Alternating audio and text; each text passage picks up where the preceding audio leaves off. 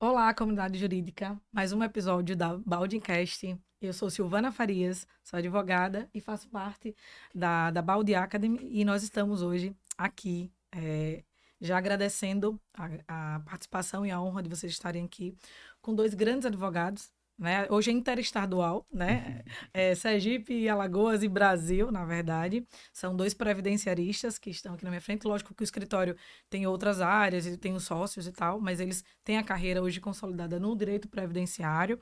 Então, assim, é uma honra, é uma satisfação é, estar aqui e recebê-los nessa tarde. Tenho que agradecer também aos nossos patrocinadores do, do Balde que é, é a SNV Invest, que é da, credenciada pela XP. Tenho que agradecer a Lute Café, que é uma torrefação é, sergipana que está aqui em Socorro. Tem café especial e gourmet. Tenho que agradecer também o iPhone Barato, que é um dos nossos, são os nossos três parceiros hoje aqui do nosso podcast, nesse terceiro episódio aqui da, da, da nossa Baldcast. Então, os meus agradecimentos aos patrocinadores. Quem também tiver interesse em patrocinar, em conhecer o nosso sistema, pode entrar em contato. O nosso Instagram, Balde Academy, consegue entrar em contato com a gente e a gente informa como funciona a questão dos patrocinadores. Então, já agradecendo, dando boa tarde, bom dia, boa noite a quem vai nos assistir, quem está nos assistindo. Então, assim, a nossa satisfação e a gratidão de ter mais um episódio. Então, hoje à tarde eu recebo aqui Dr. Diogo Dória, Dr. Rosedson Lobo, que é nosso vizinho aqui, alagoano. Então, assim, eu tenho uma imensa satisfação e prazer em recebê-los. Muito obrigada. Então, sintam-se à vontade para se apresentar, falar um pouco da carreira. Começa aí, Diogo. Silvana, a satisfação é nossa. Eu agradeço a você, a Baldim, aos meus amigos Helder e Andres, né? São... Eu brinco sempre que é, Vinícius de Moraes ele fala uma coisa interessante, né? Amigo ele você não faz amigo, você reconhece. E Helder é um desses, é um cara que é fenomenal. E Anderson, que eu conheci através dele também. E eu me sinto muito honrado. É, a gente está aqui na advocacia desde 2005, então a gente pegou o tempo ainda, período dos Incas, Maias, né? Essas Processo físico, cheio de poeira. E nessa caminhada, acho que a gente tratou de, de vários temas na advocacia, passamos por várias coisas, acho que a gente pode tratar aqui um pouquinho até chegar ao previdenciário, né, que foi a nossa grande virada de chave. Além disso, a gente trabalhou no meio acadêmico, né? Sou professor há mais de 10 anos, então a gente é, promoveu essa. É, na verdade, eu acho assim, a gente pensou a ideia, e eu volto lá, acho que o Rodrigo Bertozzi falava muito isso, né? Da produção intelectual é, continuada. Então, nesse, nesse momento lá atrás, eu pensava muito nisso como marketing. Então, eu comecei a produzir academicamente e aí fluiu, eu fui para academia também. Mas minha profissão sempre foi advocacia, esse é o meu caminho e estamos aqui para falar dessa trajetória. Para quem não me conhece ainda, meu nome é Rosedson. Eu atuo em especial com direito previdenciário e quero agradecer também ao meu amigo Andres que foi quem me convidou para estar aqui hoje. A gente se conheceu aleatoriamente, mas rapidamente, como você disse, a gente reconhece os amigos, a gente teve essa essa essa conexão e terminamos que fluiu uma grande amizade. É, eu já atuo há mais ou menos sete anos com direito previdenciário. Nosso foco hoje é benefícios em geral do INSS, então somente no INSS, não, não, não mexemos ainda com regime próprio. E viemos agora também encaixar também a parte civil lá no escritório. Então, é um desafio que eu venho, venho trilhando. Tem alguns colegas que já, já atuaram em outras áreas, eu, eu ainda venho trilhando essa questão de colocar mais áreas na minha, no, no meu nicho de atuação. Tem uma atuação muito forte em Alagoas, temos também em Fortaleza, temos aqui em Sergipe, temos em São Paulo, Brasília. Então, acho que vai ter muita coisa interessante para a gente conversar e agregar um, uma das coisas, uma das coisas deu, que a gente atua muito é revisão de benefício. Sim, a gente também faz muito. Que é, uma... é nosso carro-chefe também aqui. é boa, é revisão, é, revisão é... Que é uma área que o, o, nem, nem todo previdenciarista se atenta por ser muito técnico, mas que é, que é um, é um, é. um nicho do previdenciário que é muito rentável e interessante também, que a gente mexe com uma parte um pouco diferente do previdenciário, esse do dia a dia e por aí vai. Uma coisa que eu queria destacar, que eu achei interessante é, observando, estudando um pouquinho sobre vocês, que tem quem está nos assistindo, o jovem advogado, a advocacia que esteja aí atuando no mercado há um bom tempo, são as semelhanças. Diogo tem 18 anos de carreira, Rosedson tem sete anos, porém tem semelhanças. No, começaram com outras áreas e se apaixonaram por direito previdenciário. E é o que hoje leva o escritório, né? Sim, sim. Vocês têm a semelhança da, dessa paixão dentro do direito previdenciário, mesmo tendo entrado em épocas diferentes, passado por talvez é, de, de uma outra forma um pouco mais ainda físico, e você já pega, como eu, a parte do processo mais eletrônico, a gente um pouco mais moderno, né, facilitando. Mas é interessante as pessoas observarem como duas pessoas com, em estados diferentes, apesar de você também atuar em Sergipe, vão ter, vão ter muita coisa semelhante e muita coisa que vai ser interessante. Então, assim, quem também gosta da área de previdenciário, se liga aqui no nosso podcast, porque, assim, é interessante vocês observarem e pegarem aqui pinceladas de sucesso, do que vocês conseguiram com, com, com muito trabalho e também, assim, alguns erros que foram cometidos Sim. durante a carreira e durante o começo daquilo e facilita para quem está nos assistindo não fazer. Então, assim, eu sempre digo, escutar o outro é sempre muito válido, porque a gente sempre tira o melhor. E quando a gente consegue compreender um errozinho ali do, do, do daquele amigo que fez, a gente já não precisa cometer, porque o colega já fez e já ensinou como não fazer. Então, essas vantagens eu acho que não tem coisa melhor do que a gente ouvir, né? A escutativa, eu acho que é uma das. Advogado tem um pouco de dificuldade da escutativa, mas a gente sabe como é interessante. Então, assim, eu acho que eu só vou ganhar essa tarde, acho, não tenho certeza. Não sou previdenciarista, mas vou ganhar muito com, com, a, essas, com as ideias e com as coisas que vocês vão trazer e que vocês irão trazer. E o que eu gostaria de início, assim, com, com, começar é tipo assim, como que vocês observam a importância da gestão do escritório no, no escritório de vocês e em que ponto essa gestão entrou. O Edson tem sete anos, então talvez tenha começado, eu não sei, mas o jogo já vem com Sim. bem no início, é. né? Então como que como que essa como vocês observam inicialmente a questão da gestão do escritório? É, é realmente as coisas no, na advocacia mudaram bastante, né? Acho que Roda, Roda Edson vai falar de uma realidade já diferente da que eu peguei lá no início, né? a gente iniciou uma advocacia muito artesanal, em que as pessoas atendiam, esperavam o cliente chegar. E como eu disse, como é que chegava o que eu lembro de ler de marketing jurídico já assim, depois de uns cinco anos de advocacia, era falando sobre isso, ó.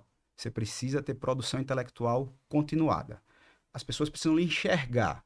Então, como é que vai lhe enxergar? Você tem que escrever artigos, você tem que estar tá na sala de aula, você tem que estar tá circulando nos fóruns, aparecendo para palestras. Hoje, hoje a gente tem outras ferramentas, né? Você tem o tráfego pago, você tem é, o marketing, o próprio marketing, que a portaria da OAB já, já permite, é, óbvio, com seus limites éticos, né?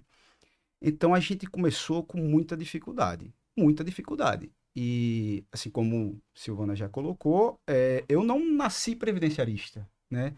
Eu passei por vários, isso é interessante para o jovem advogado, porque eu passei por várias fases na advocacia em que eu achei que estava fazendo o melhor na minha profissão e, na verdade, eu estava errando, né? Assim, eu comecei com a advocacia trabalhista, mas tudo experiência, óbvio. Aprendi muito com todas elas, né? Comecei na área trabalhista e na área trabalhista é, a gente, óbvio, fazia uma advocacia, mas uma advocacia, aquela advocacia maçante, que você teria que, que fazer audiência de manhã, à tarde peticionar, outro, no outro dia você está no fórum novamente extremamente desgastante, né?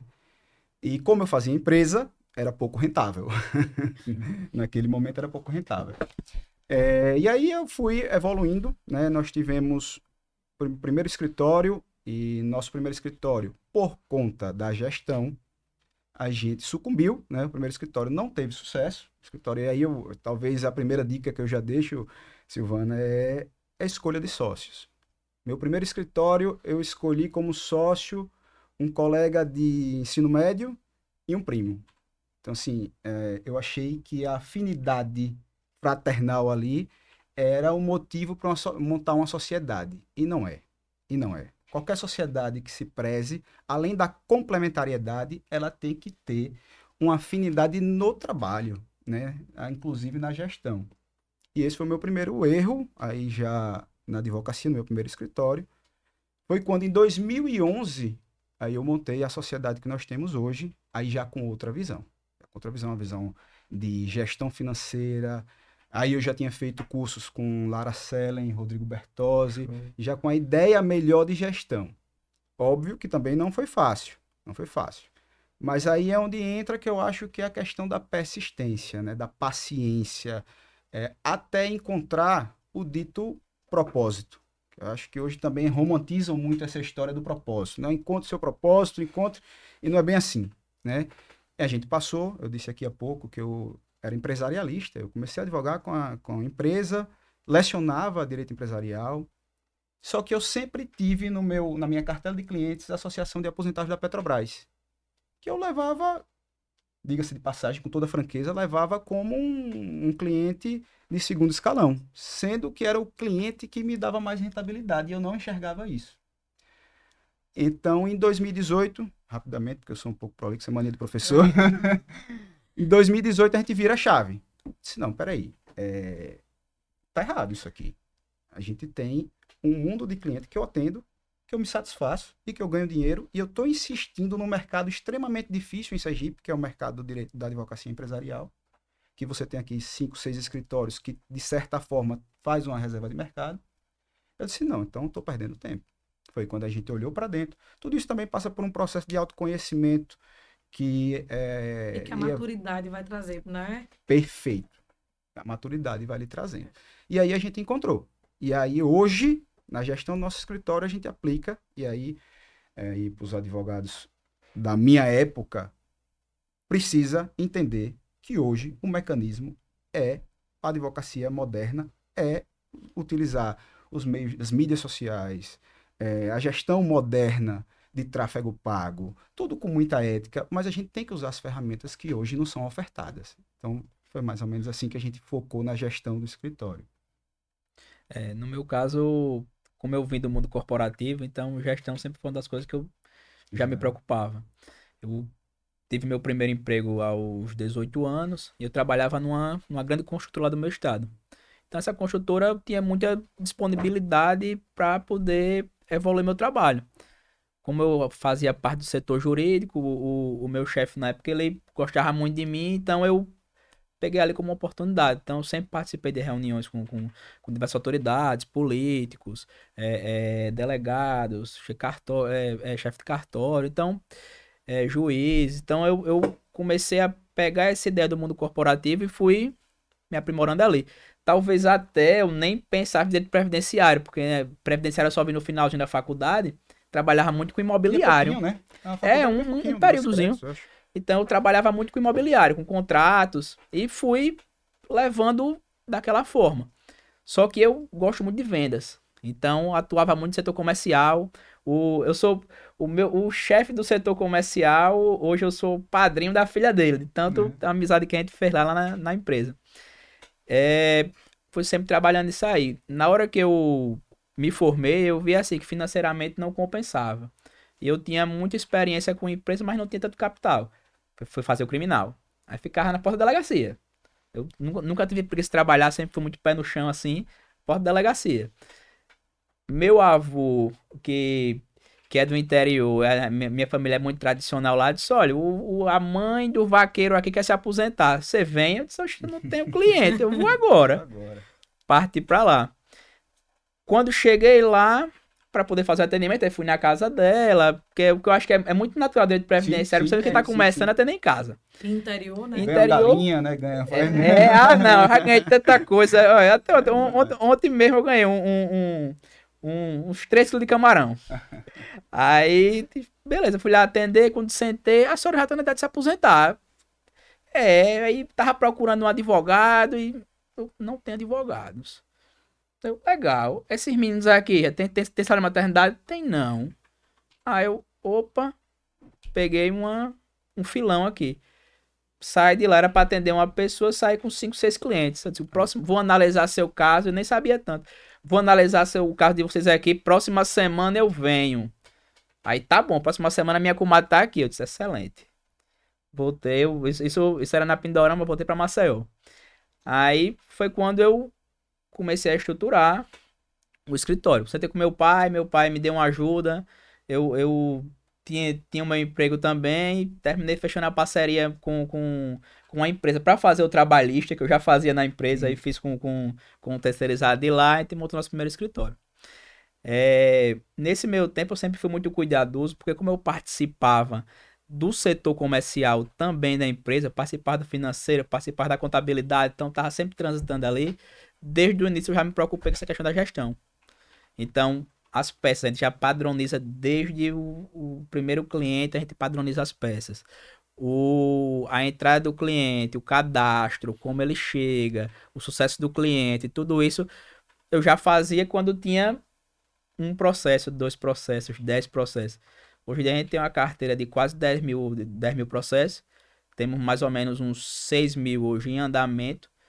Tem uma equipe de, de, de 30 colaboradores, entre colaboradores, é, é, estagiários, advogados. Então, sempre desde o início fazendo essa, essa gestão empresarial.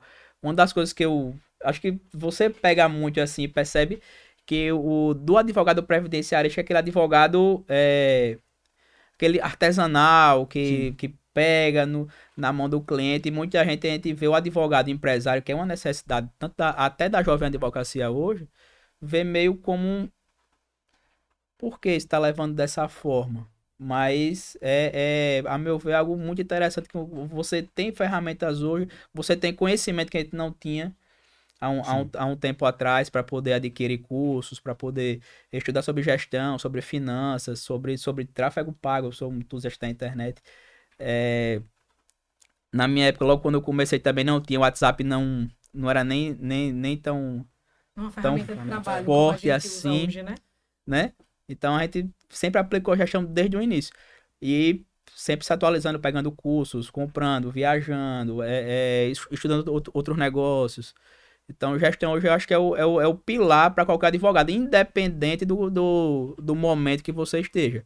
Ah, tô no começo. Beleza, se você começar a organizar seu escritório hoje, para ter uma gestão empresarial, quando ele crescer e com a persistência, naturalmente isso vai acontecer, você tende a ter mais, ter mais sucesso, independente da área, né? Com certeza. O que eu gostei assim de observar e serve como lição para a advocacia, né, num todo de vocês dois, é no sentido de que assim, a importância da gestão. Diogo, no momento em que ele sofreu no início, quando ele não tinha, mas ó, ele vai até um curso, né? Que, que hoje, Sim. claro, o pessoal é reconhecido nacionalmente. Faz, volta para o mercado sergipano, que é um pouco diferenciado, e tenta adequar aquelas regras. Observa como é a questão da sociedade, quais são os pontos fortes e fracos para fazer essa análise e entrar para o mercado. Você já vem do setor de vendas, eu também sou. Sou filha de comerciante, também é uma coisa meio que está no sangue, é uma coisa que a gente gosta da gestão, né? Eu fiz gestão empresarial uhum. também, tenho outra formação, tenho MBA em gestão de pessoas, enfim. Sempre gostei da, da área da administração. E, assim, é interessante a gente observar as duas vertentes em dois mercados, mas com o mesmo viés, né? É Diogo talvez um pouco mais tardio por conta de que época ele entrou. Porque a advocacia é muito artesanal, né? Sim, Inicialmente sim. era muito difícil. Sim. E hoje tem as, as, as, facilidades. Hoje tem até chat, né? Para fazer as coisas que são absurdo, né? Pois é. Você não Mas, tinha, na minha época não tinha baldinho. É, outra coisa, que, outro ponto que é extremamente importante. Como que vocês também têm uma visão de imaginar a importância da gestão? Porque assim, você vai procurar um curso, né? Você procura os seus cursos, vão comprando, vão se atualizando. E hoje, para o advogado que está nos assistindo, observar a importância. E entrar também no nosso site da Baldwin uhum. da, da, Academy, que ele tem todas as informações, desde quem está iniciando a carreira, para começar já uma gestão mais eficiente, para quem já está no mercado há um bom tempo, fazer algo mais elaborado, melhorar gestão de fluxo de caixa financeiro, né? A questão de gestão uhum. de processo, é, com, a controladoria, enfim, tantas outras ferramentas que nós, advogados, em época de universidade, não somos habituados a conhecer, porque não é. Não está na formação. Né? Não está né? na formação, que espero que isso venha a uhum. entrar no currículo, na ementa, de que as pessoas hoje têm uma visão diferenciada sobre a advocacia em si, olhando mais para o mundo corporativo. Né? Então, assim, é, é, de extrema valia as observações de, de vocês e os erros que foram cometidos para que quem está nos assistindo não cometa. Porque assim, quando você a gente já tenta começar um pouco mais certo, a gente já tem na frente grandes passos, né? Quando você entra sete anos atrás, olha como é interessante. Diogo começa 18, né? E ali ele tem, tem um, um erro de uma sociedade, hoje dá super certo no que ele já fez, estruturado quando ele conhece gestão. Você já começa um pouco mais coerente, porque você já vem de uma trajetória de uma gestão de outro escritório, que os erros já aconteceram lá com o outro. Exatamente. E a gente já começa a ver isso. Então, essa importância, então, a importância do advogado de para conseguir olhar esses cursos. Então, nós também oferecemos esses cursos é, na, na, na, nossa instituição. Uhum. E é importante que a advocacia sergipana e nacional entenda que não tem outro caminho a não ser conhecer sobre gestão de escritório. Porque o advogado que não se atualiza, ele fica fora do mercado, né? Outra coisa que, que eu gostaria de ver, vocês dois trabalham com direito previdenciário. Direito previdenciário é uma área muito voltada para a advocacia de massa, né? sim. Quando você fala, vou na casa da cliente, hoje eu atendo um, saio com cinco, amanhã quando eu volto ela já traz as- as vizinhanças inteiras, é muito assim. O direito também é numa base de uma confiança, as pessoas indicam pelo nosso trabalho. Como que funciona hoje a prospecção de clientes? Como que vocês buscam isso no mercado? É, Si- Silvana, eu até me permita. é, quando a gente falou aqui da, da, da gestão, eu acabei num um grande obstáculo para mim, e eu acho que para vocês seja, é justamente o advogado. Eu já sabia da importância de ter gestão. Eu, eu sempre tive interesse, porque fui, dire, fui o primeiro diretor do CJE aqui, que é Jovens Empreendedores, né? Diretor jurídico. E aí, mas a gente não tinha tempo. A- Ou seja, a gestão não era prioridade. Hoje o escritório de advocacia ele tem que dar prioridade à gestão. Porque você estava ali atendendo cliente, fazendo audiência, atendendo cliente, fazendo audiência. Hoje, eu me permito, inclusive, estar na estratégia. Dificilmente eu vou para uma audiência hoje, dificilmente eu estou peticionando, porque hoje eu consegui formatar o escritório de uma forma tal que eu consigo pensar em negócios. Né? E aí entra o que você acaba de perguntar da prospecção. É, eu tive uma, uma- Diante de tantas dificuldades, eu tive uma facilidade que eu não reconheci de início, como eu coloquei aqui, que foi a entrada na associação. Eu sempre fui muito responsável e, e meu pai me via, ele queria que eu fizesse concurso público. Hum, pai acho servidor que público. todo, né? Queria que eu fosse delegado, juiz, enfim. Eu disse, não, eu quero ser advogado. Mas aí é sofrido, né? O início é sofrido. é, E aí ele, ele faz, bom, então tem um amigo meu que é ex-petroleiro e está presidindo uma associação. Vá lá trabalhar com ele. Aí eu fui lá. Na época, me lembro como hoje, que tinha um advogado muito mais velho, muito mais experiente. E eu fui para ajudar o advogado, o colega. É, e aí a gente começou a fazer esse trabalho dentro da associação. Eu ainda não tinha, digo para vocês, não tinha ideia do negócio que estava na minha mão.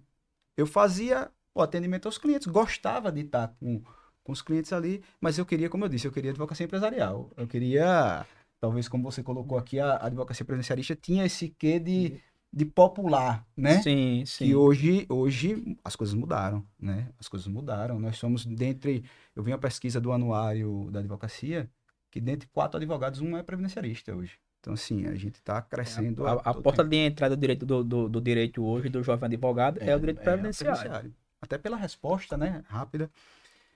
Enfim, então dentro da associação eu comecei a trabalhar com associação, fazendo outra coisa, não direcionado. Foi quando eu disse em 2018, vira a chave e eu reconheço, não, aqui é meu negócio, né?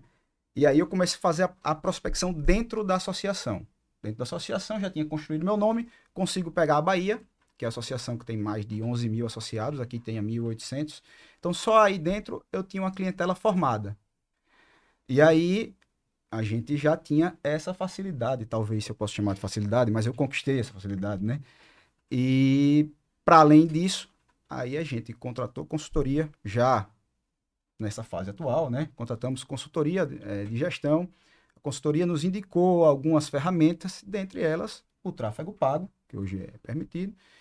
E, e a gente começou também a trabalhar na internet, nas mídias sociais, e aí trazendo clientes fora as associações, fora a representação e a autoridade que a gente conquistou. Né? Então, basicamente, hoje a prospecção do escritório ela está direcionada com a autoridade que a gente conquistou no meio, né? dentro das associações e para além dela, e com hoje com o incentivo da prospecção via os meios das mídias sociais. É, é, é legal ver assim dessa forma também, porque é, acredito eu que todo mundo começa mais ou menos do, do mesmo jeito. Vê, eu, minha família é uma família tradicional, era, era uma família, é, é uma família tradicional no interior. Eu fui chegando ali, vi que não tem outros advogados e fui percebendo aquela, aquela dor do mercado. Que é um, é um é uma, era, era uma dor na época, na, na região ali, de não ter advogado que se disponha a ir lá atender o cliente. Às vezes o cliente precisaria andar é, é, 100, 120 mil km, é, é, 100, 120 mil km para poder, ou 100, 120 km para poder ir a Maceió, para poder se consultar, se consultar com o advogado, ou não queria o advogado ali da região, eu comecei a aparecer nessas regiões Mas onde eu não via Não tem condições de não ir. tem, não tem condição de ir. E eu comecei a ir para as regiões onde eu observava que não tem advogado. Eu disse, espera aí, se eu venho aqui, tô com 10. Tô, tinha zero, tô com 10. Se eu volto, tô com 20. Comecei a planejar como eu faço tudo. Eu, eu, eu, eu gosto muito da advocacia de massa justamente porque ela Uhum. permite entregar escala. Eu tá, tava ligando para um amigo meu essa semana, ele, ô bicho, tu só trabalha com escala, né? Eu disse, é, se for um processo assim, eu não, prefiro não pegar. Eu, eu, eu gosto de participar realmente no estratégico. Ah, obviamente, no começo tem que fazer audiência, tem que estar naquele atendimento direto. Hoje em dia eu, eu vou mais para poder ver a parte estratégica, escolher onde é que a gente vai atuar, fazer reuniões específicas, ver aonde é que o negócio está caminhando melhor, mas sempre buscar essa escala. Então, é até uma, uma sugestão que eu dou, que às vezes eu, eu gosto muito de palestrar, às vezes quando sou conv- convidado lá, lá, lá pela OAB, na, no curso de jovens advogados, é isso aqui. O advogado ele não pode ficar dentro do escritório. Já foi esse tempo de você ser o único advogado da cidade, já foi esse tempo de você ter a OAB, já lhe garantir um- uma, uma estabilidade, uma tranquilidade, não é. Só que assim, às vezes você não precisa nem nem longe, faz uma visita ali, que quem gosta do previdenciário, né? Faz uma visita a uma associação, faz uma visita a um sindicato, faz uma visita aos seus avós ou algum tio, porque deixa o seu nome rolar como advogado, fazer a sua, o, seu, o seu próprio marketing, naturalmente vai, vai gerando. A prospecção do escritório, ela veio justamente por isso que eu, assim, eu, eu, vou escalando. Ah, cidade tal, a gente vai entrar aqui nessa cidade aqui, vamos conhecer aqui os líderes, vamos procurar aqui uma associação de bairro. Como a gente tem um projeto social lá, eu tenho um instituto onde a gente faz doação de cesta básica, a gente faz festa das crianças, então a gente, ó, precisou de alguma coisa, a gente tá aqui à disposição, o histórico tá aqui à disposição, precisa de alguma palestra, de algum auxílio jurídico, a gente tá aqui à disposição. Então, ele, ele vai trabalhando muito no offline dessa forma. E, naturalmente, você entregando um bom trabalho com honestidade, porque tem algumas situações que eu acho que também é comum aqui, principalmente para quem trabalha com, na gestão da OAB, é, ah, o advogado recebeu um dinheiro aqui, nunca repassou para o cliente. Ah, o advogado, o cliente não sabe quem é o advogado, ou nunca viu, algo do tipo assim. Então, a gente que vive no estratégico pode acontecer de você não saber quem é o cliente, não Uhum. ver exatamente ali, mas é alguém da sua equipe, alguém da sua confiança, alguém que está ali. O advogado não é respondido pelo escritório, então tudo isso aí foi um cuidado que a gente foi fazendo e vamos conseguindo a prospecção muito dessa forma, que é o, a evolução do offline. Mas o online, eu acho que é, achei muito pertinente, assim, você vê Uhum. até assim, até quem tá já há mais um tempo de mercado já tá se atentando a isso. Sim. É uma burrice hoje o advogado não pensar no online. Apesar de que, na minha visão, o offline ele é o, é o, é o principal meio. Todos os escritórios grandes, eles crescem e cresceram no offline. Nelson Williams cresce no offline. A gente que é o maior história do E Brasil. que é a importância do network que a gente Sim, fala, sim, né? sim. de desses relacionamentos. E de uma conhecer. coisa que é extremamente importante, é a satisfação do seu cliente, que ele é o maior, seu maior Perfeito. indicador. Perfeito, Perfeito É. demais. Até, até teve até uma frase do Nelson Williams, isso aí, eu tava, tava vendo uma entrevista que diz assim, o advogado ele se preocupa muito em, em- no- no- nos, nos títulos acadêmicos, de ser muito técnico, e esquece que para crescer na advocacia tem uma tríade, Uhum. e o principal, a base dessa pirâmide aí é o cliente. E se você não tem o cliente, infelizmente você não vai para frente. É. Agora, o, o eu até para não ficar também muito eu a questão do online eu acho que hoje é importante para todo mundo. Ah, não quero ser blogueiro. Beleza, não precisa ser blogueiro. Ah, mas eu não quero ser especialista em tráfego, em Facebook, em, não quero gravar vídeo no YouTube. Beleza, se você fizer isso, tá ok. Só que assim, tem até agências hoje em dia. Lá é contratado. Não, É, eu não- lá eu não também. sei fazer. Não, não, não sei fazer, mas o resultado é, muito É, então, interessante. com Se certeza. profissionaliza, é fica muito bonito bom. também, porque a gente precisa entrar no mercado também Ah, interessante aos olhos É. de quem está nos assistindo, Exato. honrar a, a profissão, que é uma profissão que sempre foi muito respeitada. Então, assim, isso também é um atento. Você, se eu não consigo, eu não conheço, eu não tenho tempo para estudar isso, porque eu tenho que estudar estratégias e outras coisas que o advogado tem que estar nessa dinâmica, tem consultorias para se fazer, né? É, E não se pode perder esse time do, Não, tem disso. empresa para você contratar, tem tudo. Então, assim, o, o online hoje eu acho que é uma, é uma situação que qualquer escritório que queira crescer tem que estar investindo pelo menos ali 5% do seu faturamento ali, para você dar uma entender a mecânica, porque pode ser que ali seja o futuro.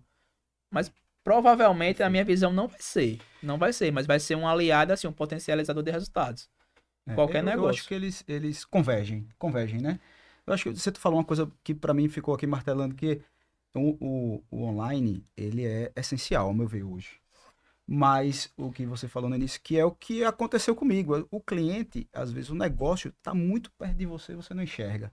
Você buscou o criminal quando sua família já tinha contatos no É, interior, Isso. como eu busquei o empresarial quando eu tinha a associação na mão e eu não enxergava. E às vezes a gente fica observando, a gente conversando com, principalmente quem está começando a carreira, a- mu- escuta muito a frustração, a desistência, ah, que aquilo não acontece, aquilo não dá certo, e você não percebe isso. Exato. Às vezes você tem toda uma possibilidade de outros caminhos e outros mecanismos, e você tá parado numa coisa que você, nossa, eu quero muito aquilo. Foi o que você no início Isso. comentou. Ah, ah, você tem que achar o seu propósito. Olha o cuidado. A gente precisa, a gente precisa é, parar e entender que assim, a advocacia é uma profissão de muito respeito, mas de muito estudo, de muita técnica, de muita ética. Então, assim, hoje o online é extremamente importante, porém, se profissionalize para isso. Porque a gente, Perfeito. né, as pessoas estão vendendo sucesso. Quando verdade, para se chegar a sucesso são anos de muita luta. Então, assim, eu tenho muito essa preocupação, e é, acho que é uma preocupação muito da Balde, do que a gente vem conversando, trazer pessoas que têm carreira, que mostra a realidade de uma advocacia. Você tem como ter um sucesso financeiro bacana? Tem. Porém, assim, você tem caminhos. Ninguém aqui nasce no. Até pode ter sorte de ter uns grandes escritórios, família, até pode. Não é o nosso caso, me parece que não era o de vocês também, de servidor público e tal, né? Então, assim, é, a advocacia precisa ser mostrada que ela é de uma carreira de- que dá muito, pode dar muito certo. Se você não desistir. Né? Se você não desistir. Advocacia é tempo. E uma coisa que você falou muito, e que acho que foi o Diogo que ficou também, que é a questão do offline. A gente tem em mãos e às vezes não observa. Então, eu gostaria assim, como que vocês, mesmo trabalhando com uma advocacia de massa, né? Que é o carro-chefe, que o previdenciário acaba sendo. Você me falou que, tipo, tem equipes que às vezes você não tem um contato com o cliente, mas como que vocês conseguem projetar para ter uma, um atendimento mais personalizado? Porque eu acho que isso faz um- uma diferença, né? sim. Como é que vocês atuam, É, assim? no, no meu caso, eu não sei, no, no caso do, do, do Edson, é, a gente, no atendimento, eu ainda mantenho o primeiro contato com o cliente. Eu prefiro, assim, lá no escritório, nós sócios atendemos, então a gente dá sequencialmente plantões nas associações, tá? E quando, no mesmo no online, quando solicitado, porque tem isso, nosso público é um público muito específico, né? O aposentado, ele não teve essa vivência do online como a gente está tendo, especialmente vocês que são mais jovens. Então, eles às vezes pedem um atendimento. E a gente está à disposição para realizá-lo. Eu fiz esses dias um atendimento a uma senhorinha em Petrópolis. Ela pegou pelo celularzinho, a gente fez o atendimento. Porque ela solicitou, ela queria conhecer o advogado. Então, é, a gente, eu, eu entendo que essa, esse tete a tete, esse, essa face a face tem que ter. Tem que ter, é importante para você passar, especialmente se você está iniciando. Porque você precisa passar confiança. A advocacia, além de tudo, é confiança. Né? É, é uma das coisas que eu entendi, mesmo ainda sem entender de gestão ou sem estudar a técnica das prospecções, enfim, é que a advocacia é confiança. Quando o cliente confia em você, é aquela história que a gente falou aqui, né? Ganha, É, ganha é. um capão, ganha um É, porco. aí- O cara confia, ele vai indicar o, o sobrinho, o tio, a- o pessoal, a vizinhança toda. Eu vi no podcast de Soares ele falando que aposentou uma, uma rua inteira lá, a vizinhança inteira. é. Porque é o comum, né? A, a primeira propaganda eu ainda acho que é o boca a boca. Então é importante você fazer esse contato, né? É, mesmo que seja no, no online. Você está disposto a se expor, a estar no online gravando vídeos, é importante que você interaja com, com os seus possíveis clientes. Então, acho que isso é, é, uma, é um. Na prospecção é o grande segredo. No meu caso, assim, em relação ao atendimento, como a gente tem outros advogados na equipe, a gente. Eu, eu, hoje, eu, hoje eu fico até dizendo assim, ah, hoje eu sou um empresário da advocacia. Porque aí eu, eu vou direcionando para os advogados, os, os- o- outros sócios, eu tenho minha, eu tenho minha irmã que é minha sócia, e tem, o- tem os outros sócios de serviço também, eu vou direcionar esse atendimento. Perfeito. Então, às vezes, dificilmente, não, nem, nem sempre o cara vai me ver diretamente, mas ele vai ver sempre alguém Uhum. da minha equipe. Essa despersonalização, eu vim até conversando com o Andres sobre isso, antes- Sim. antes- quando a gente tava almoçando aqui, é, eu demorei para poder querer fazer lá no escritório, porque eu, eu como é eu, difícil, é eu sou muito brincalhão assim, eu, eu gosto de abraçar, de, de, de, de E eu conversar. acho que também a gente vem de estados muito Eu- pequenos, É. então o acolhimento é, É diferente, é, Você totalmente quer- diferente. Tem um médico da família, a gente tem um advogado da família, É, né? Então é, a gente é, é muito disso. Aí eu, aí eu, eu, eu gosto de almoçar na casa É. do cliente. Ah, eu vou almoçar na sua casa. Você vem mesmo, meu doutor? Eu disse, eu vou agora. Aí eu, eu, eu sofri um pouco, mas precisei fazer essa, fazer essa despersonalização para poder, assim, não ser mais o Rosedson Lobo Advocacia para ser a Lobo Advocacia, para eu poder é, é, projetar em outros, Sim. em outros ambientes. Mas eu, eu, eu acho que é, é, um, é um, uma coisa que acontece muito lá, é pra gente não perder também essa humanização, que é, pô, às vezes a pessoa pega o cliente aqui e fala, não, o cliente é uma pasta que chegou aqui. Aí eu até, até ah, chegou uma pasta. Eu disse, Isso não é pasta. Não é pasta, é um cliente, é uma pessoa, é uma vida que a gente tá tratando aqui. E a advocacia Então- trata, a gente trata dores, né? Exato. Ninguém vai para o escritório de advocacia porque eu tô com uma grande fortuna, feliz, feliz, né? É, vou- sempre um, né? Ele, um ele problema. com grande fortuna vai procurar um investidor, né?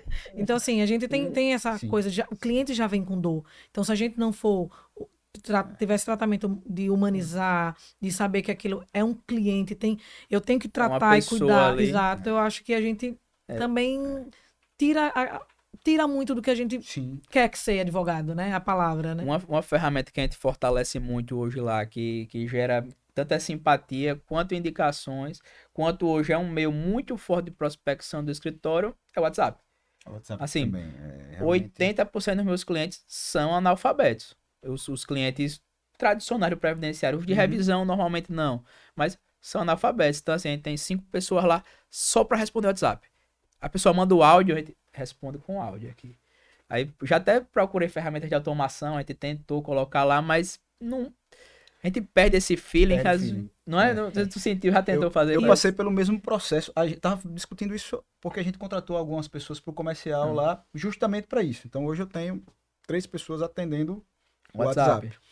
É, então esse atendimento, obviamente, não, não tá comigo diretamente. Mas a gente não Hum. conseguiu se desprender desse, dessa personalização Personalização. da pessoa tá falando, tá? Porque a resposta automática também gera um pouco de impessoalidade, né? O cara sabe lá que é um robozinho que tá respondendo. E sem é- contar que vocês, vocês entendem seu público-alvo. Meu público-alvo é um aposentado. Uma pessoa que não tem a tecnologia como regra.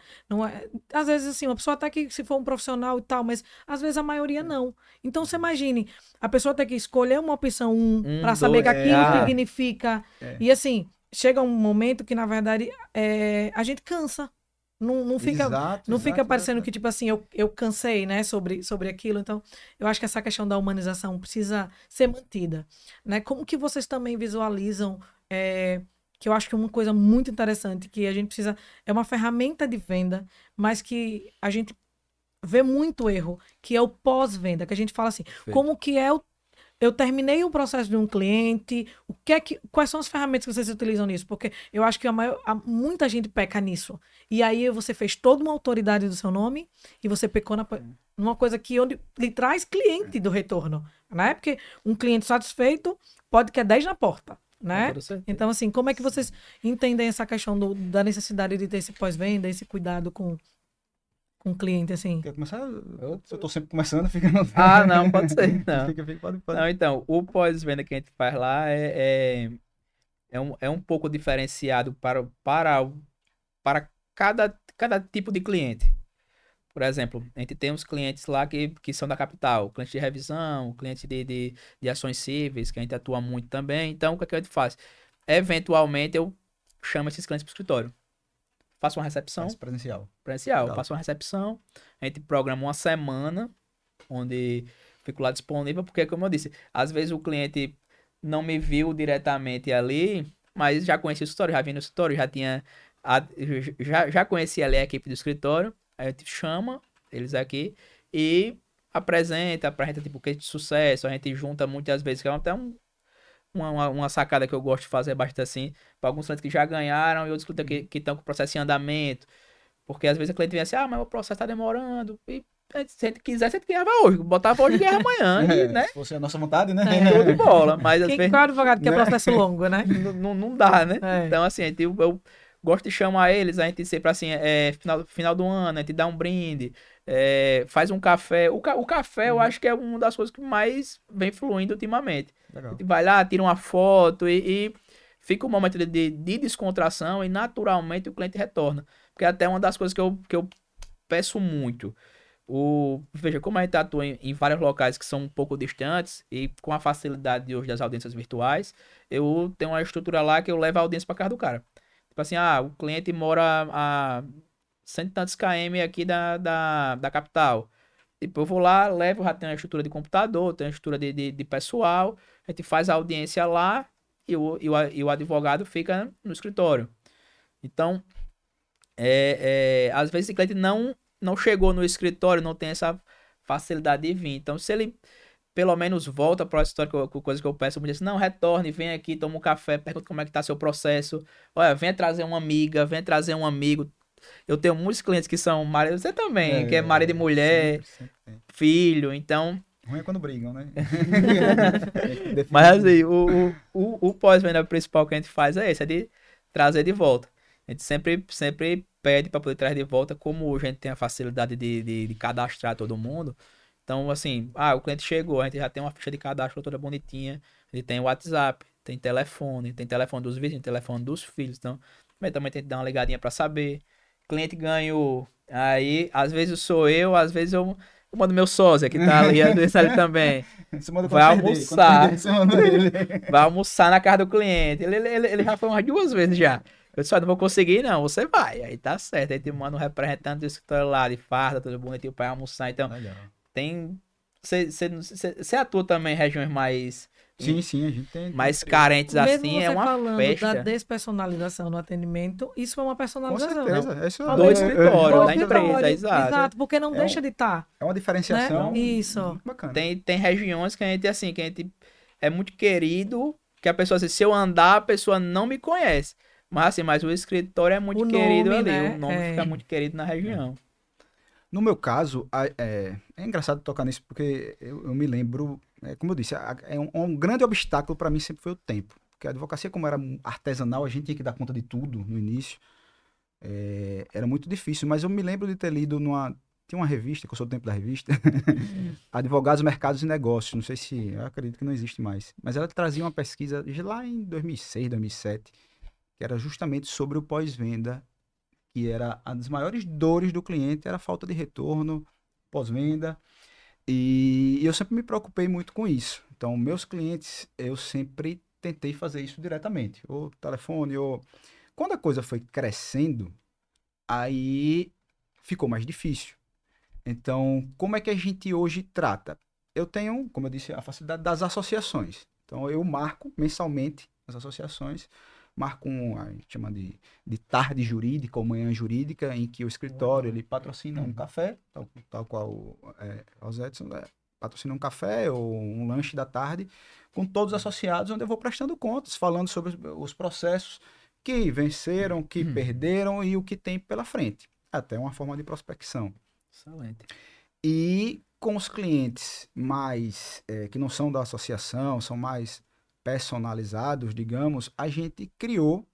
É uma, é uma coisa que eu fazia intuitivamente, mas que depois da consultoria eu me obriguei a fazer, que é a obrigação contratual. Então hoje todos os advogados do escritório, eles sabem que a partir do contrato, em 30 dias, ele tem que retornar dizendo ao cliente que ajuizou a petição inicial ou se não ajuizou, por quê? Em 60 dias ele tem que ligar para o cliente dizendo se teve contestação, se não teve e por quê. 120 dias, se vai ter audiência, se a audiência foi agendada, Nossa. então a gente se obrigou a ter esse retorno. Fez- fizemos uma obrigação contratual. Isso realmente tem dado muito certo. É, Mas eu achei interessante a ideia do café da manhã. e Café, café eles adotar. gostam muito, eles gostam É. muito. E- Ainda tem uma informação que eu, eu não sei de onde é, não foi da minha mente que eu tirei isso não. Tem algum, tem um que 85% dos clientes eles têm interesse em indicar o seu negócio. Só que apenas 15% faz isso de maneira natural. Então, poxa, você tem ali, o cara entrou, já entrou até, como cliente mesmo, você nem ter ser procedente. Se ele teve um bom atendimento, pô, gostei do atendimento do escritório, você tem o contato dele ali, é uma coisa que a gente faz de padrão. E ligando para a indicação, ligando para a indicação, ligando para a indicação, ligando para a indicação.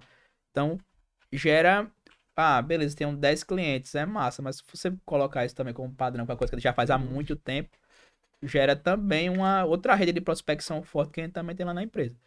Como que vocês, é, não sei se você falou muito da consultoria, uhum. né, mas assim, dessa, dessa gestão de processo, assim, tipo, como é massa, é, é, uma, é uma demanda, a associação é uma demanda muito grande, né? É uma demanda que, assim, às vezes me, o mesmo direito para mil pessoas, né? Então, às vezes, assim, uma diferença ali tem, então, assim, uma demanda muito grande. Então, hoje, é... e o advogado não pode dar conta disso, porque se o advogado não tiver cabeça empresarial, a coisa também não anda. A gente sai um pouco da esfera, às vezes, do processo da audiência para para a esfera do empresário mesmo. Quando você usa a palavra, você se sente muito mais empresário jurídico uhum.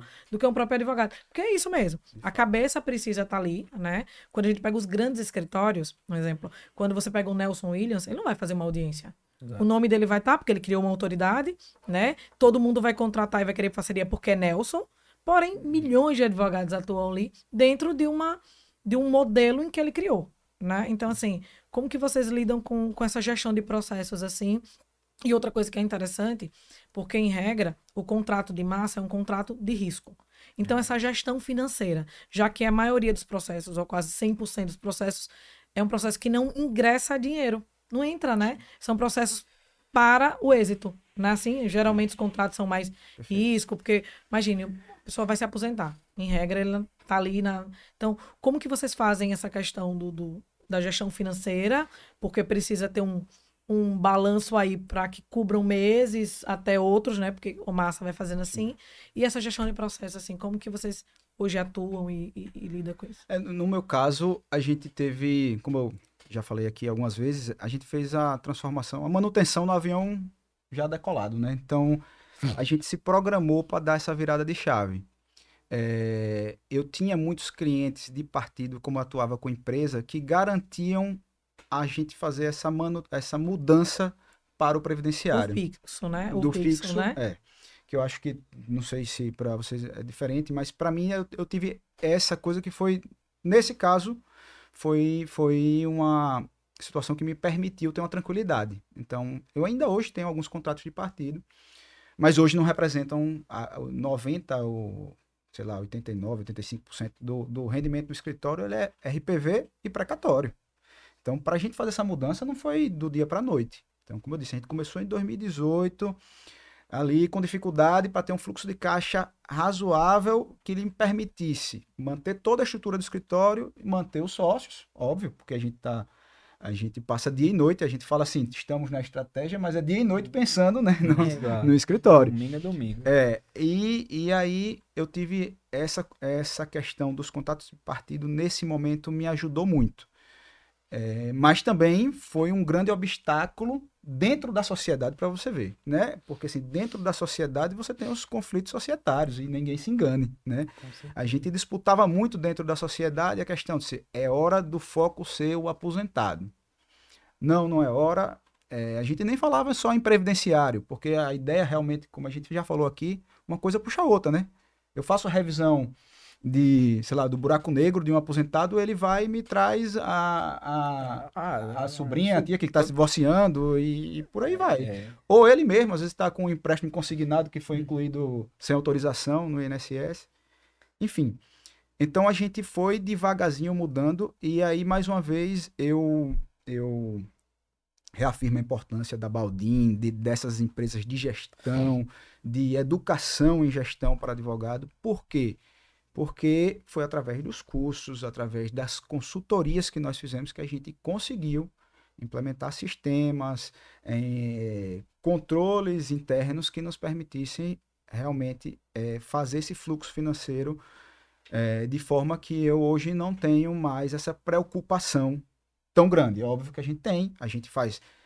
Por exemplo, eu vou dizer, Silvana, nesse mês de setembro, né? Outubro Estamos em outubro, né? A gente está fazendo já uma grande auditoria dentro do escritório. Por quê? Porque eu sei que janeiro, fevereiro e março são meses extremamente difíceis para a advocacia. O juiz não quer emitir RPV, não quer é, precatório, só sai lá para. Esse ano foi em junho, né? É, É, espero que o próximo ano Ah, se mantenha. tomara que- É, e, e, e aí é isso. A gente está sempre tentando prever o que pode acontecer e se preparando para isso. É, então, gestão de processos, aí eu tenho que agradecer, amor da minha vida, minha irmã e minha sócia, que é quem toma conta, toma conta realmente dessa parte do, do operacional do escritório. Naturalmente, sociedade entre, entre mi- minha irmã é, é mais nova que eu, a gente entrou lá como estagiária, eu já fui conduzindo, trazendo e preparando para poder é, é, assumir essa parte na sociedade aí. Então, o ge- o gerente é sócio e ela, ela toma conta realmente dessa parte é, é, de gestão processual. Naturalmente, tem discussão, tem briga dentro de casa, é pior ainda assim, eu sou casado, sou casado, ela casada hoje também, mas assim, tem briga, não, não tem para onde, só que essa divisão permite muito que eu possa viajar, fazer curso, transitar, fazer o marketing, é, é, conversar com ela um pouco mais introspectiva. Ela, ela realmente fica nessa retaguarda aí do, do processual. Em relação ao financeiro, que é, como eu disse, como sempre gostei muito de vendas e já vim do mundo corporativo, eu desde o início fui encaixando algumas situações. Veja, aquele cliente ali do BPC, aquele cliente que tá realmente numa condição complicada, até porque hoje em dia a gente faz muito uma parte social lá no escritório. Então, chegou o cliente lá que tá na situação crítica, a gente já cadastra para ele receber cesta básica, a gente, a gente reverte uma parte do faturamento em, em, em, em para o social mesmo. É, esse cliente é muito complicado, é, uma, é, uma, é um contrato de risco, não tem para onde. Cláusula cota leads, tranquilo, a gente vai trabalhar da melhor forma. Quando eu conheci a revisão de benefício, que foi justamente nessa sacada de fazer curso. Que eu disse, poxa, abri um curso em São Paulo, o cara era o melhor de revisão. E aí eu vou lá descobrir o que é revisão. Cheguei lá, nem ele sabia tanto de revisão assim. Mas já me deu um, um, um alerta. Aí eu, peraí, tem assim, um funcionário da Petrobras, quando ele vai Sim. combinar ali com a Petros, boa parte recebe entre 20 e 30 mil reais. Então, poxa, peraí, sério, pouca gente oferece revisão. Eu vou dar a sacada de cobrar desse cara. Eu tenho. Nem todo mundo tá oferecendo, você sabe que revisão é um mercado mais É restrito. mais restrito. Mais restrito. O cliente já tá aposentado, então já tem uma renda. Eu, come- eu já dei logo essa cara do RMC também. Sim.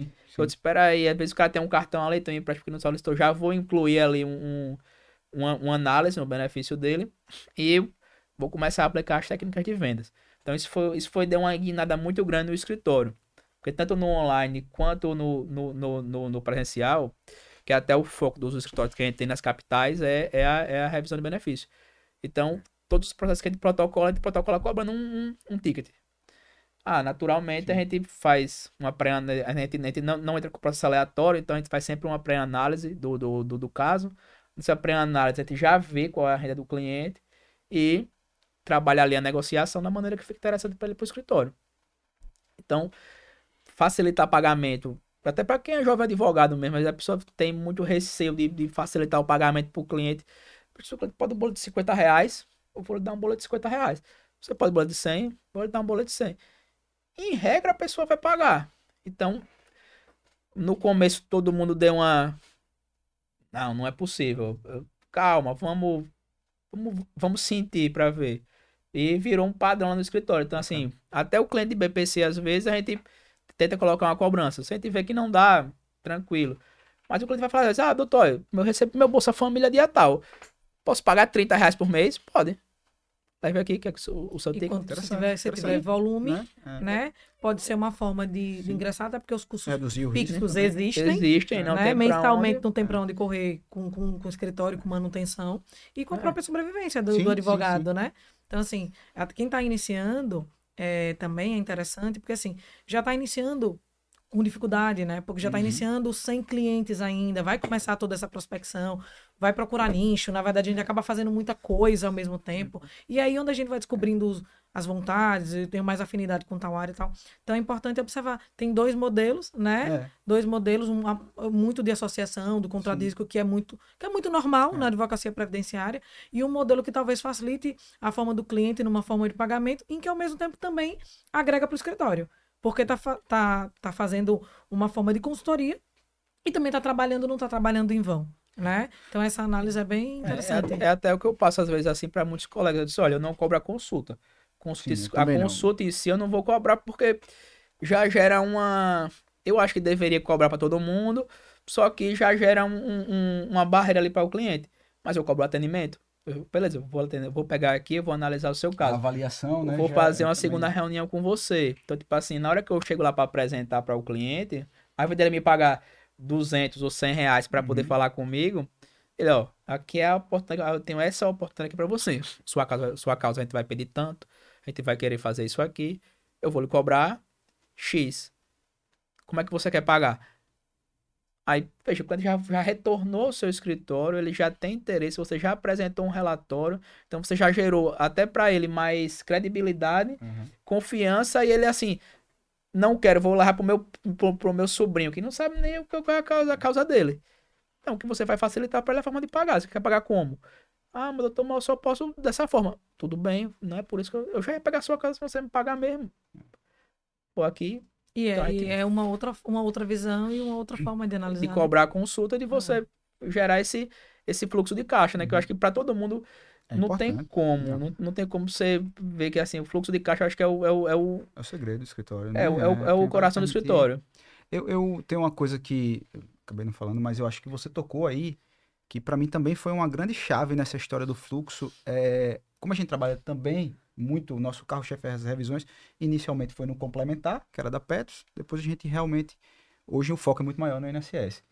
Mas a gente sempre trabalhou no escritório, isso mesmo intuitivamente, lá atrás, era sempre com a tese de curto prazo a tese de longo prazo. Então, Excelente. nosso carro, nosso carro-chefe são as grandes revisões, óbvio. Mas o que mantém o escritório é o processo pequenininho. Então a gente não deixa de ter, às vezes, como você falou, o cara vai lá com contra-cheque para você analisar uma grande revisão, mas você vê lá que tem um RMC ou você tem uma situação de, de uma fraude, aí você já Uma associação. manda para o não- consumidor do escritório e aí a gente faz o fluxo, aquele fluxo de mês a mês, que é que eu acho que o jovem advogado deve pensar nisso. Às vezes o- a pessoa está tão ansiosa para ganhar uma grande fortuna, aquele grande processo, e esquece que o pequenininho é, que É mantém. o que vai manter o É, escritório, né? Eu É. vi- tem até um colega que eu vi no, até no podcast, ele dizendo isso aí, né? Antes de você pensar no milhão, pense no tostão. Exatamente, perfeito. Acho que é a grande frase. E um milhão, talvez, ou, ou um processo assim de grande escala e tal, talvez é o que vai mudar a vida da gente, uma troca de um carro, uma compra de uma casa, enfim. Perfeito. Mas a sobrevivência da advocacia, de um patamar, de um estilo de vida, é do, do dia a dia. Né? Perfeito. Então, assim, o advogado, Perfeito. principalmente eu acho que a, a advocacia sergipana, a gente tem um estado muito pequeno ainda, né? No sentido de que as coisas ainda as pessoas conhecem todo mundo, a confiança. Então, assim, essa coisa de o olhar para aquele cliente é um pouco mais diferenciado. E eu acho que isso é uma grande vantagem para um estado pequeno. Porque a Sem gente dúvida. consegue ter com o cliente uma relação muito mais diferenciada que a gente atuasse, por exemplo, São Paulo. Sim. É impossível. Perfeito. A gente tem cidades em São Paulo que dentro de São Paulo é mais fácil chegar em Maceió do que a pessoa chegar no, pro- no bairro vizinho, É. né? Por conta da dinâmica de trânsito, de, de, De tudo. tudo. tudo de uma capital tão grande quanto. Então, assim, essas coisas é, é importante a gente, a gente Sim.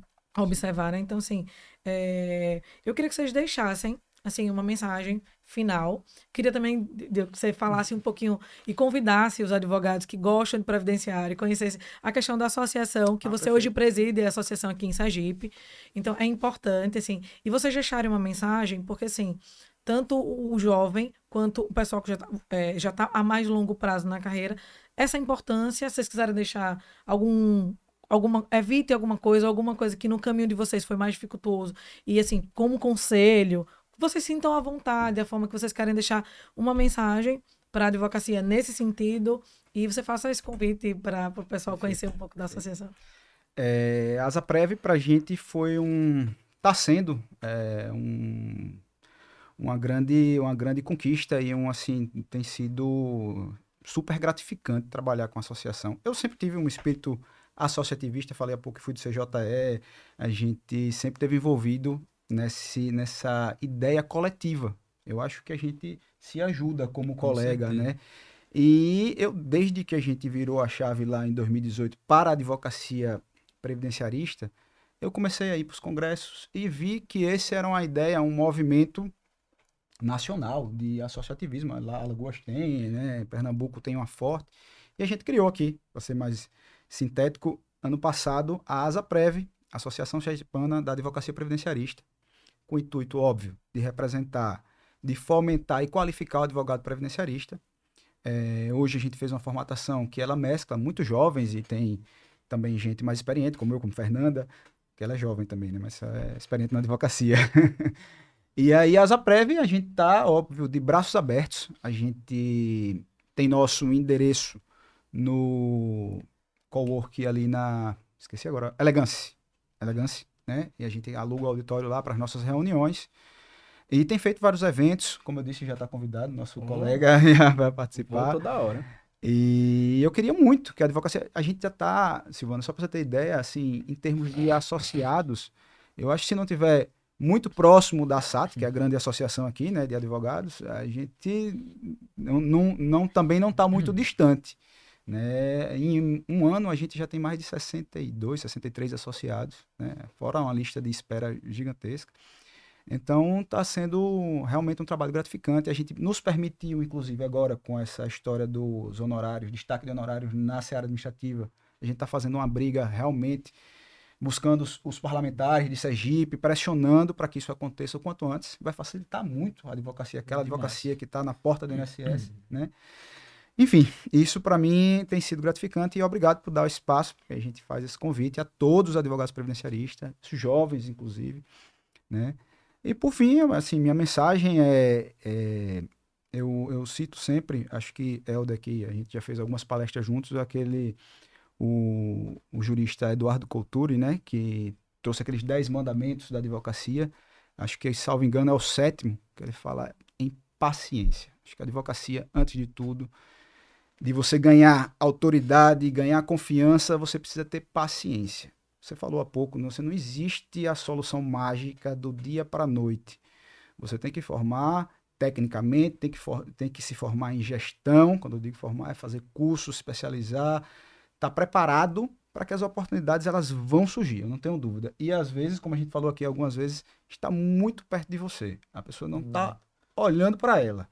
Então, a, o conselho que eu daria ao jovem advogado e ao advogado que está ouvindo o podcast é, é ter paciência, é, se aprofundar realmente na gestão. A gestão hoje não é mais secundária, ela é prioridade. A gente tem que reservar um tempo para nossa estratégia. É, a gente falou muito disso aqui. Eu acho que ah, se você fica focado só na técnica também, você vai ficar fadado ao fracasso, porque é. o cliente não vai cair do céu. Né? Você precisa procurar o cliente. E, e hoje a gente tem mais de um milhão de advogados. Se você não correr, o outro vai correr. Então, é isso. E mais uma vez, obrigado pelo convite. É, o Diego falou tão bem que eu não vou nem me estender. Mas reforçando ainda até o convite do colega de ah, se você é jovem advogado, se você já está mais um tempo de mercado, é importantíssimo você, você se filiar a associações. Não sei se aqui tem um sindicato. Não, lá eu sou coordenador do sindicato dos advogados lá também, é, o Sindave. Então é importante que você esteja ali transitando. É, é, a OAB normalmente está de portas abertas para os advogados. Então, participe também dos conselhos de classe, é, participe também da gestão da OAB. Eu acho que, independente de lado, para quem, quem votou em qualquer lado, eu acho que normalmente a, a, a é, é a casa da advocacia, então está sempre aberta para poder ensinar, aprender, ver quem está começando, ver quem é mais experiente. E é, já até parafraseando uma frase que eu vi do Nelson Williams também, é a advocacia ela sempre, sempre vai formar é, pessoas prósperas. Ela, ela é um, é um. Me atrapalhei aqui. Mas basicamente é isso. A advocacia sempre vai formar pessoas prósperas, é uma profissão que sempre vai, vai, vai trazer grandes oportunidades para você. Só que aí é o mais importante para o advogado, tanto quem está começando quanto quem já teve algum dissabor na nossa carreira, é persista persista, em algum momento o, a chave vai virar e na hora que ela virar vai ser muito gratificante.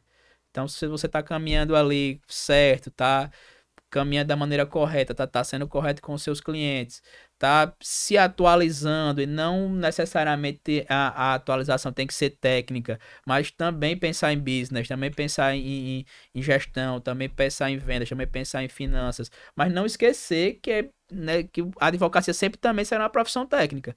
Então, ah, eu fico até brincando. Eu sou, eu sou muito brincalhão, eu gosto de estar de, de, de, tá participando, de estar tá vendo outras coisas assim fora da caixa, mas eu estou sempre me atualizando também na parte técnica. É, é importante, até não só para o jovem advogado, mas para quem já está naquela prática, né? Ah, já, ah, já, já, tô, já sei de tudo, já estou na prática aqui e às vezes vai ficando para trás. Então, persista, em algum momento a chave vai virar e na hora que a chave virar, tudo vai dar certo. Então, Obrigado na... aí pelo convite. Eu aqui, né, como host, é, na verdade eu vou pegando as palavrinhas-chave de vocês. É, ambos falaram algo muito, muito interessante. Às vezes o advogado, primordial, a questão, a gestão hoje é, é a primeira porta do, escritório, não tem para onde correr mais, né? Se você está fora disso, infelizmente você vai ficar um tempo fora do mercado porque o mercado lhe exige, ela lhe consome para aquilo. Então, assim, é, procure de uma forma técnica, ética, bons consultores também para fazer algo muito sólido, muito bacana. Então, assim, estude muito isso. Então, assim, é o que não tem como correr. É, é, hoje o primeiro ponto. O advogado tem que ser advogado e gestor. Não tem. Mas uma coisa que você, você falou também, que eu achei super interessante, e eu acho que você utiliza lá, é algo assim. As pessoas ah, eu sou advogado, não me formei para ser gestor. Só que às vezes você tem uma habilidade que você não percebe. Um exemplo. Cada um tem as suas. Naturalmente, nós temos habilidades. Sim. Você é muito. Você falou, eu sou muito da venda. Sua irmã, por um lado de introspecção, ela é muito da gestão. Então a gente pega o melhor de cada um né? a competência, habilidades. A gente pega o melhor de cada um e a gente consegue trazer para o mercado, trazer para o seu escritório a melhor fórmula. Porque assim, o do, o do escritório de Diogo vai ter uma fórmula diferenciada, que o seu vai ser diferenciado, porque são pessoas diferenciadas.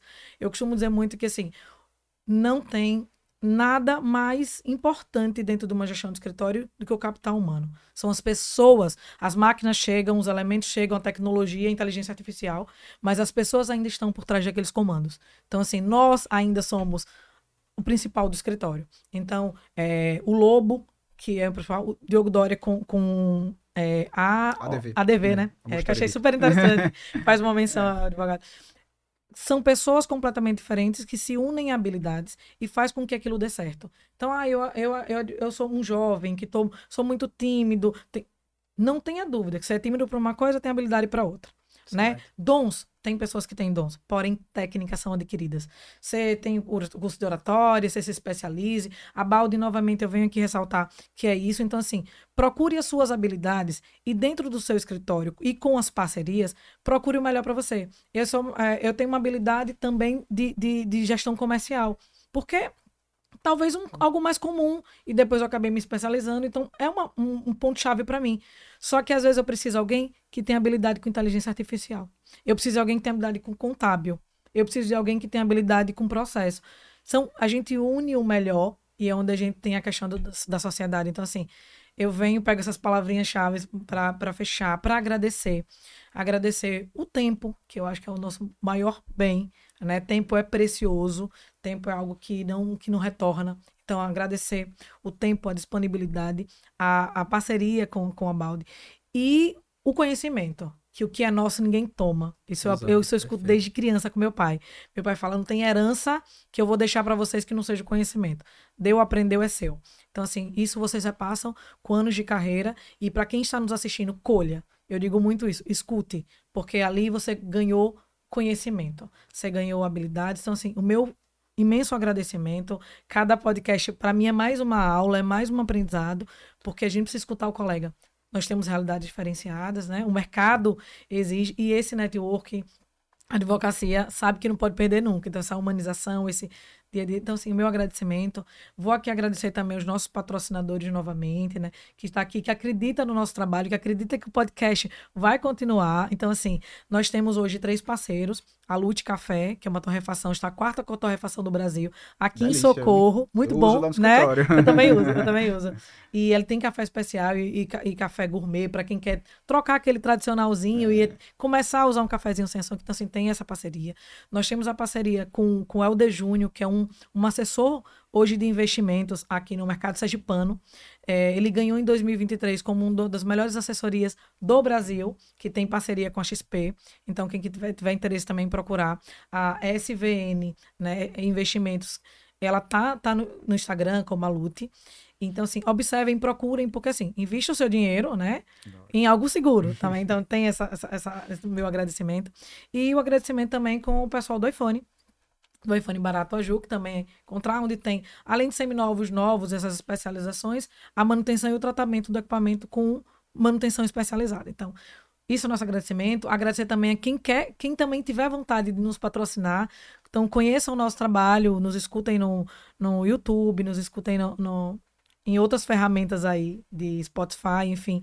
E é, é, isso. Então, eu agradeço em nome de, de Helder, em nome de Andres, em nome da Balding Academy a, a disponibilidade, porque não há bem mais precioso do que tempo e conhecimento. Então, minha gratidão. E vocês eu aguardo no próximo episódio. Nos assistam, nos aguardem, porque terá novidades. Então, muito obrigada. Sim.